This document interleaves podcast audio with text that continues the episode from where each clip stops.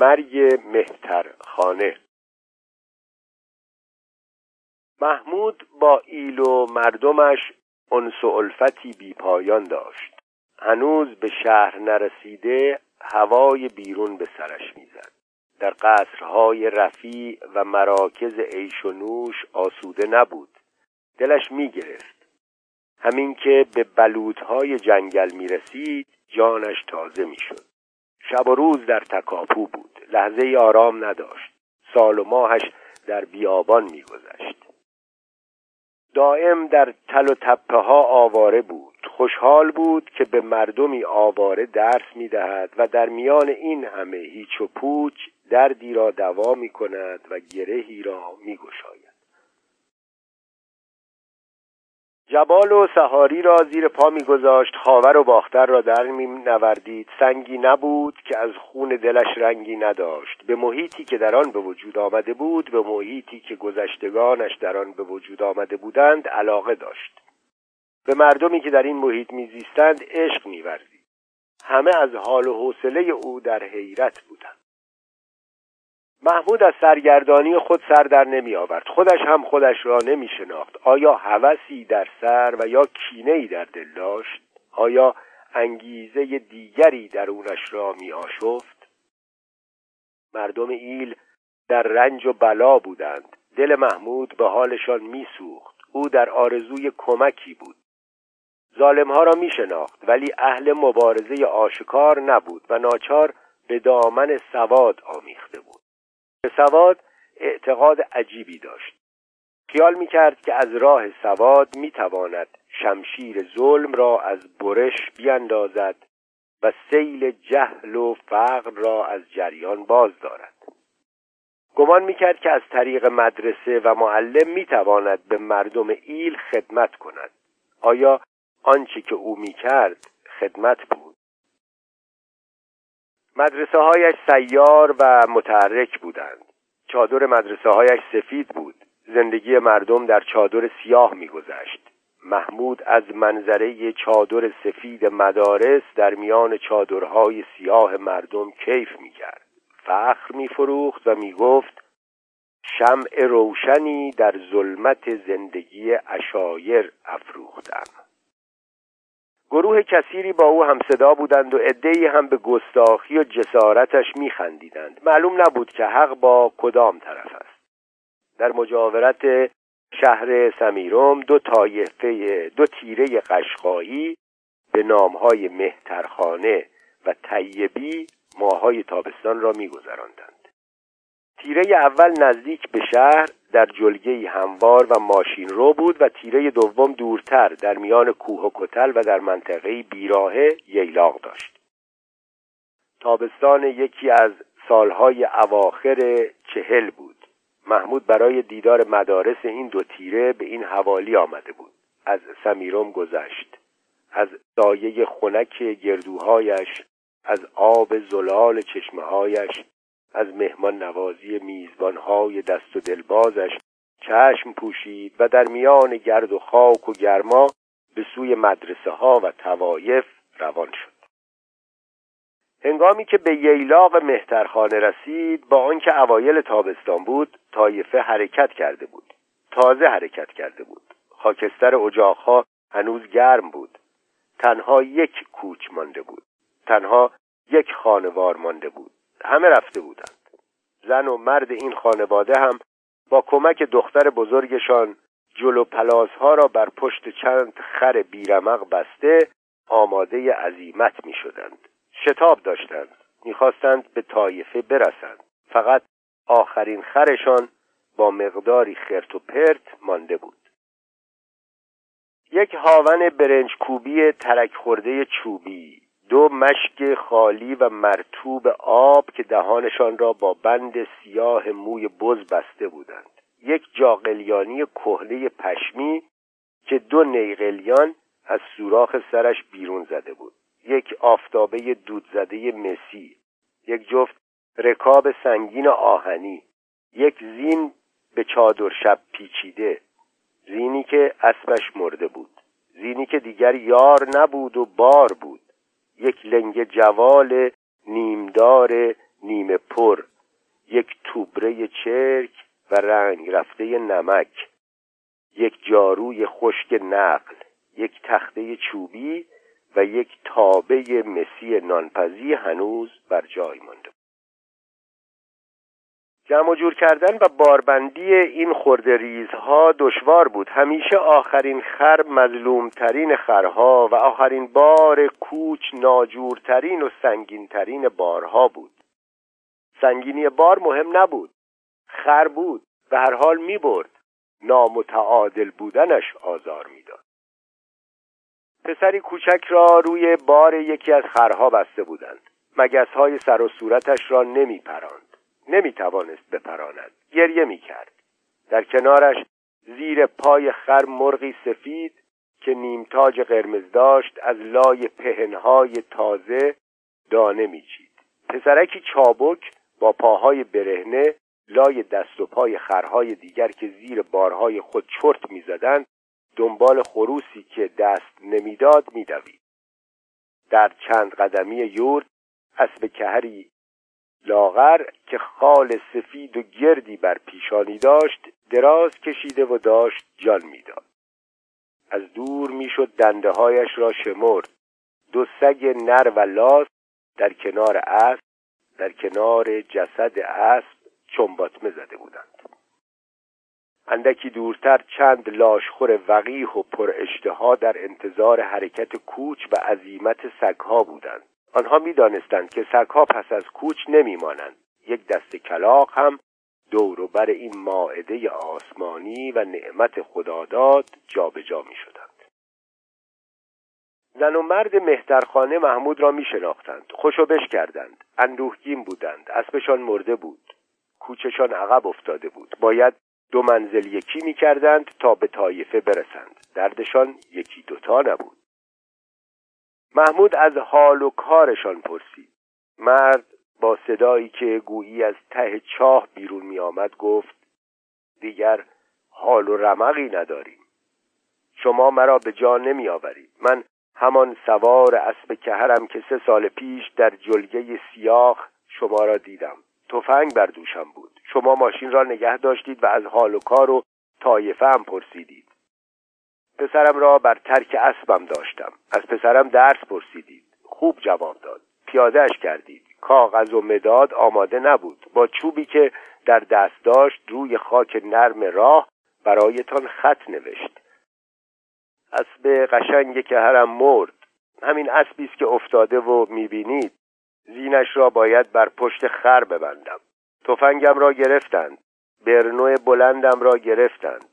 بیش از تمام داراییم قیمت داشت. خلع سلاحمان کردند قطار خالی فشنگم جای فلفل و زرچوبه شده است. پسر نازنینم فرار کرد. محمود پرسید پسرت چرا فرار کرد؟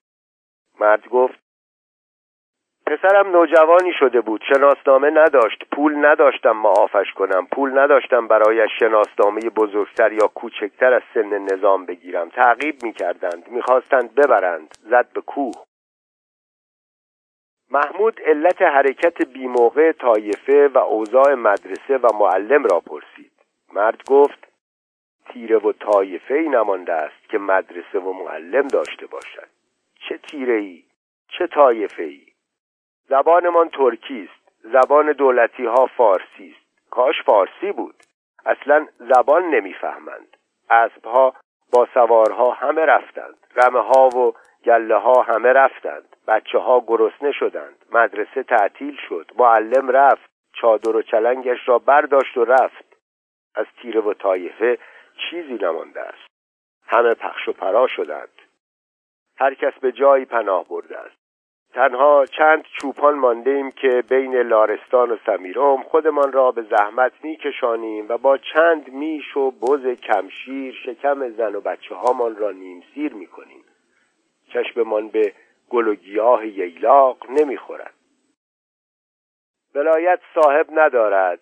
زود برس است. حساب کتابی در کار نیست. مدتی بود که سمیرومی ها چشم طمع به ییلاق ما دوخته بودند. علف ها را قبل از رسیدن طایفه میبریدند و میبردند.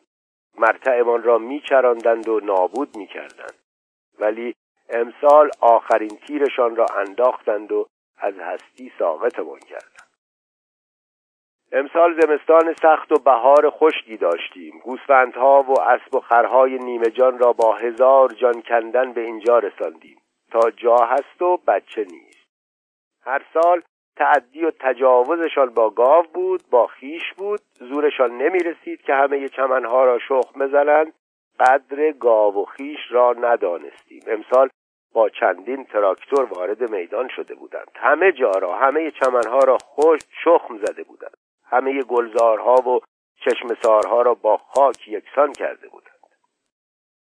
قشنگترین و بهترین مرتعمان را که چمنزار مریم بیگم بود نیست و نابود کردند. خاکش را زیر و رو کردند و در کنار چشمه آبش که آبشخور گله هامان بود چند خانه گلی ساختند و اسمش را به اسم کت خداشان غمبرآباد گذاشتند. کت خدا و ریش سفید به درد بخور نداریم. این بیچاره ها از خودمان هم بی سر و زبان ترند دست جمعی به ادارات رفتیم. خاک بر سرمان ریختیم. شکایت نوشتیم. تلگراف کردیم. داد و بیداد کردیم. دستمان به جایی بند نشد. همه هم دست بودند. زورمان نرسید. برگشتیم. مال و گوسفندمان نای راه رفتن نداشت. خواستیم بفروشیم. یک مشت پوست و استخوان خریدار نداشت. یک مالخر یک چوبدار پیدا نشد که بگوید چند. مرد ایلی حق داشت. تیره و طایفهش از میان رفته بود. مراتعشان که روزگاری از غنیترین و شادابترین مراتع ایل بود اکنون به شکل بیابانی بی آب و علف در آمده بود.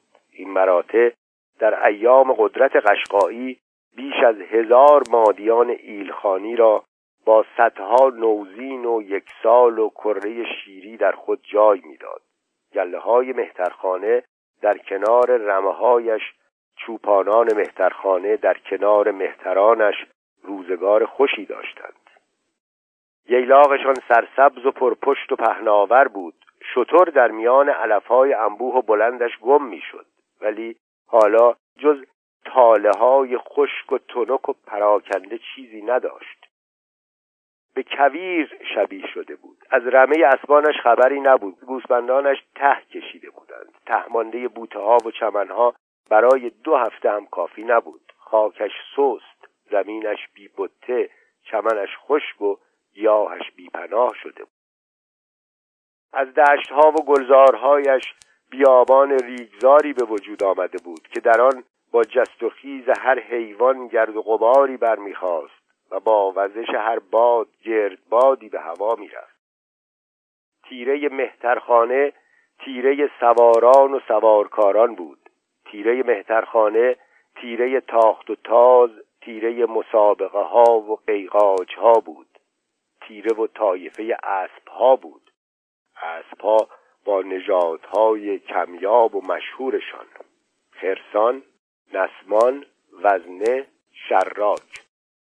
اسبها با رنگهای دلفریب و گوناگونشان. سفید قزل طلایی کهر قرکهر کرند سمند و ابلق.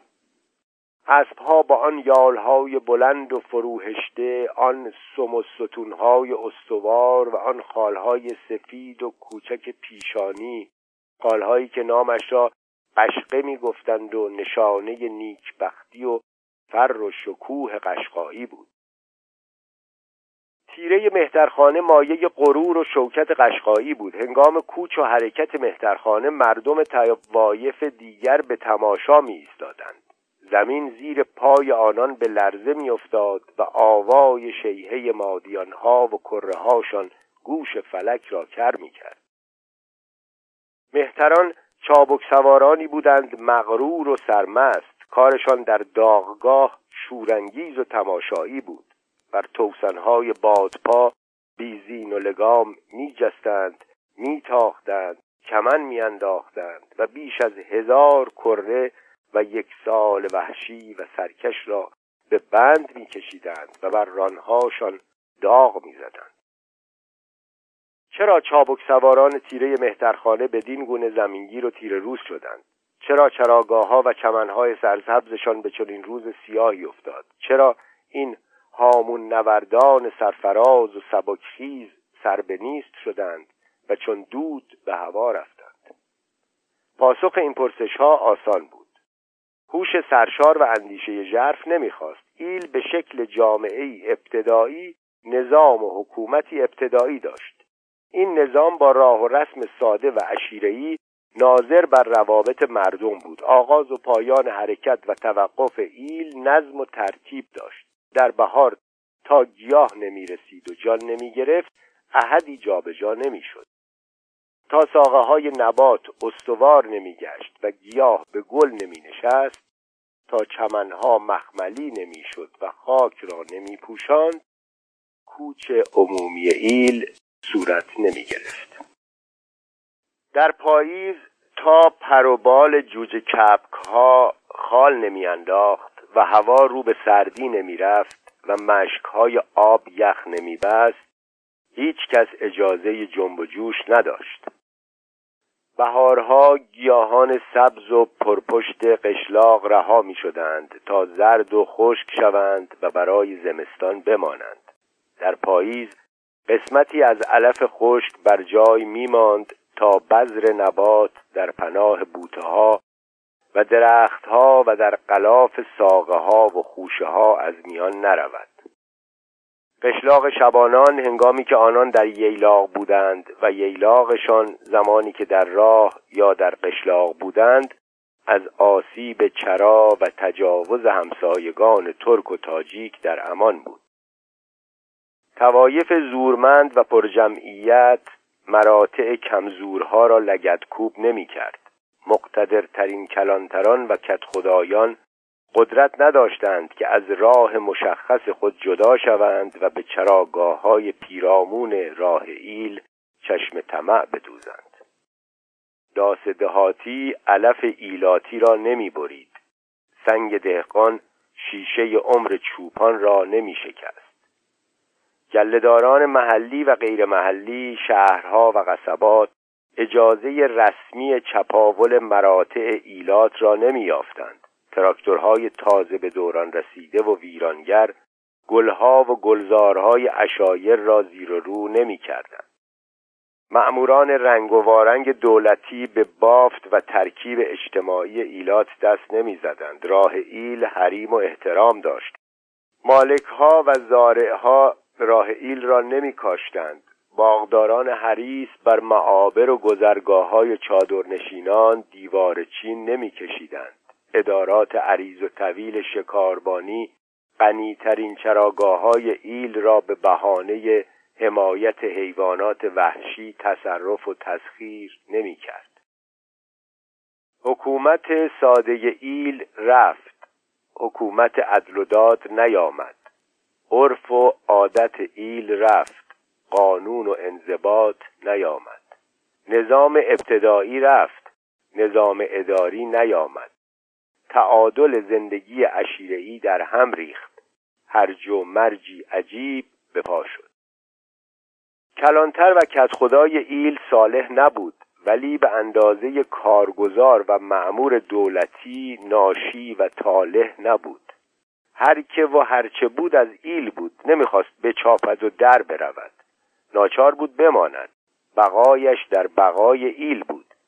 گاو را برای آنکه بدوشد علف و علیق می‌داد و نگاه می داشت محمود قولی داد و قراری گذاشت که در شیراز برای فرزند فراری مرد شناسنامه کوچکتر از سن نظام بگیرد و درباره مرتع هم حمایت و هدایت کند. و با تأسف و اندوه از مرد و زن مهترخانه جدا شد و به سوی تیره طیبی روان گشت. کاردش می‌زدی خون بیرون نمی آمد کوفته و خسته بود. نه از رنج راه و طول سفر. پریشانی زن و مرد مهترخانه پریشانش کرده بود. از ییلاق مهترخانه جز خاک تیره جز خاک گور چیزی نمانده بود. راه ماشین رو پایان یافت. محمود فاصله کوتاهی را با زحمت و از لای سنگها و خارها و بوته ها راند و خود را به سیاه چادری رساند. اسب و زینی به دست آورد و حرکت کرد. چند نیزه به غروب آفتاب مانده بود که به طایفه طیبی رسید. همه چیز دگرگون شد. طایفه طیبی سر جایش بود. سبزه و گیاهش فراوان بود. گوسفندهایش فربه و چوپانهایش تردماغ بودند. طایفه طیبی زنده بود. هنوز به اسارت در نیامده بود. زمینش شخم و نشده بود. سه دسته کوچک یاقی داشت. بوی باروت به حضرات اجازه یورش و تهاجم نداده بود. تپه ها و ماهورهای طایفه تر و تازه بود. عطر گیاهان کوهستانی در هوا پیچیده بود. منطقه طیبی کوهستانی بود. راه ماشین رو نداشت. رفت و آمدها با مال بود. مرتع طیبی ها صاف و هموار نبود. طیبی ها دشت نشین نبودند. مانند دشت نشینان گرفتار تاخت و تاز ماشین سواران دولتی نشده بودند. دندانها و دندانه های آهنین تراکتورها سینه چمنهاشان را نشکافته بود. پستانهای میشها مادیانها و مادرها پرشیر بود. طیبی ها از ناو و نفس نیفتاده بودند. بیراهی مایه نجاتشان بود. کوه سنگرشان بود. ناامنی برایشان امنیت آفریده بود. از آسیب ترقیات و اصلاحات لطمه و زیان ندیده بودند. در هر دره چندین چادر سیاه دیده می‌شد. کمتر چادری بود که به گل و گمپل آراسته نبود. آلاچیخهای بافته از نی چادرها را در آغوش گرفته بود. زنها شادمان و خوشپوش جاجیم و گلیم می بافتند مردها مسلح و مغرور لبخند مسرت و رضایت بر لب داشتند. بر قاپوی هر چادری اسب نر تیمار دیده و شال و قش و کشیده ای بسته بود. نریانها در آخرهای بلند کاه و جو میخوردند و برای قیقاجهای پاییزی آماده می‌شدند. مادیانها توی چمنهایی که از سبزی به زردی میگرایید. کهران و ایلخی بودند. کره ها در و دشت را به هم می‌زدند. گوسفندها و بره ها به هر بهانه میرمیدند و به هوا میپریدند. بچه ها درس میخواندند بازی می‌کردند و در چشم سارها بر سر و روی هم آب میپاشیدند. لوک ها و اروانه های سفید مکنت و ثروت طایفه را به رخ میکشیدند. موسیقی دلانگیز امید مترنم بود. صدای دلربای حیات از هر گوشه‌ای به گوش می رسید جنب و جوش داشتند. زنده و مغرور بودند. کوه و یاقی و تفنگ داشتند. محمود به خانه ریش سفیدی به نام مشهدی همراه فرود آمد. شب را در چادر او به سر برد. مشهدی همراه چراغ نداشت. پشته خار فراوان و اجاقش فروزان بود. مردی گرم و خوشبیان و روشن بود. به جای مزلت و مسکنت مرد مهترخانه غرور قبیله ای داشت. زبانش چرب و کلش پرباد بود. محمود فلاکت مردم مهترخانه را برای شهر داد و از اینکه طیبی ها دچار چنان بلاهایی نیستند اظهار شادمانی کرد. مشهدی همراه همه را می‌دانست و از آنچه بر سر همسایگانشان آمده بود آگاه بود و از دلیری و دلاوری خودش و طایفهش برای محمود داستانها گفت. ما طیبی ها با دیگران فرق داریم. ما شجاعترین طایفه قشقایی هستیم. بزن بهادرتر از جوانهای ما در دنیا نیست. در جنگهای محلی و ایلی طایفه ای نیست که از ما شکست نخورد. خود من در همه جنگ های اشایری شرکت کردم. در جنگ سمیرم پیش از بوی رحمدی ها من به قلعه رسیدم. افسوس و دریغ که طایفه طیبی در چهار نقطه فارس و کهکیلویه پراکنده است. دشمنان طیبی با حیله و نیرنگ ما را از یکدیگر جدا کردند. اگر ما همه با هم بودیم اوضاع فارس و ایران غیر از این بود. گروهی از طیبی ها در طایفه کشکولی عدهای در طایفه درشوری و جمعی کثیر در کهکیلویه به سر می‌برند. خود ما برای پشتیبانی خانواده ایلخانی به طایفه عمله آمده ایم گروه ما از دیگران زبدهتر و دلیرتر است. موسا طیبی از ماست. در ایران کسی نیست که اسم موسا را نشنیده باشد. او رستم دوران بود. از لحراس به بویر احمدی بالاتر بود. تا موسا بود قشقایی هم بود. همین که رفت قشقایی هم رفت. محمد خان کشکولی را موسا کشت. قشون انگلیس را موسا شکست داد. ما سه دسته یاقی داریم. دسته سردار دسته محمد جهانگیر و دسته محمد نوروز. ما های خودمان را بیهوده روغن نمی‌زنیم. اگر خدا بخواهد انتقام مهترخانه را از تاجیک های سمیرا می‌گیریم. دشمن را می‌شناسیم. ما زیر بار زور نمی رویم. دیگر کارد به استخوانمان رسیده است. طاقتمان تاق شده است. کار به جایی رسیده که امنیه ها در ازدواج دخترها هم دخالت می کنند سن و سال ایال مردم را می‌پرسند. از عروسها شناسنامه می‌خواهند. به ناموس مردم چه کار دارند؟ کسی نیست به آنان بگوید قاچ زینت را محکم بگیر تا نیفتی مثل اینکه ما از ناموسشان و ناموس رئیس و رؤسایشان خبر نداریم. محمود در حیرت افتاد. از این همه اختلاف در زندگی دو تیره همسایه غرق تعجب احوال روحی و جسمی مرد آواره مهترخانه و میزبان مغرور طیبی از عمق اندوه تا اوج شادمانی فاصله داشت. تفاوت فاحش و اوضاع در دو قبیله مجاور یکی سالم و سلیم و دیگری یاغی و سرکش او را در اندیشه قمالود فرو برد. به یادش آمد که اغلب توایف جلگنشین گرفتار مسکنت و بدبختی های مهترخانه هستند و اکثر تیره های کوهنشین و جنگلی از مصائب زمینی و آسمانی ایمن و مسون هستند. به یادش آمد که ایل بزرگ و جلگنشین عرب که روزگاری دراز کوس جلال و شکوه می‌زد با آن همه دشت و راه و فقط به دلیل آن همه دشت و جلگه و راه اکنون بیحال و بیرمق آخرین نفسهای خود را می‌کشد و توایف کوهنشین بویر احمد و ممسنی با آن قله های بلند و گردنه های صعب العبور و تنها به یاری همان قله های بلند و گردنه های صعب العبور هنوز شور و نشاط و سرزندگی دیرین را حفظ کردند. آداب و رسوم بازیها آهنگها شعر و سرودها و آثار حیات و قومیت خیش را نگاه داشتند. به یادش آمد که نه فقط آدمها بلکه چارپایان مناطق و اشایر دشت نشین نیز پشمشان ریخته است و بیشترشان نحیف زلیل کمگوشت و کمشیر شدند.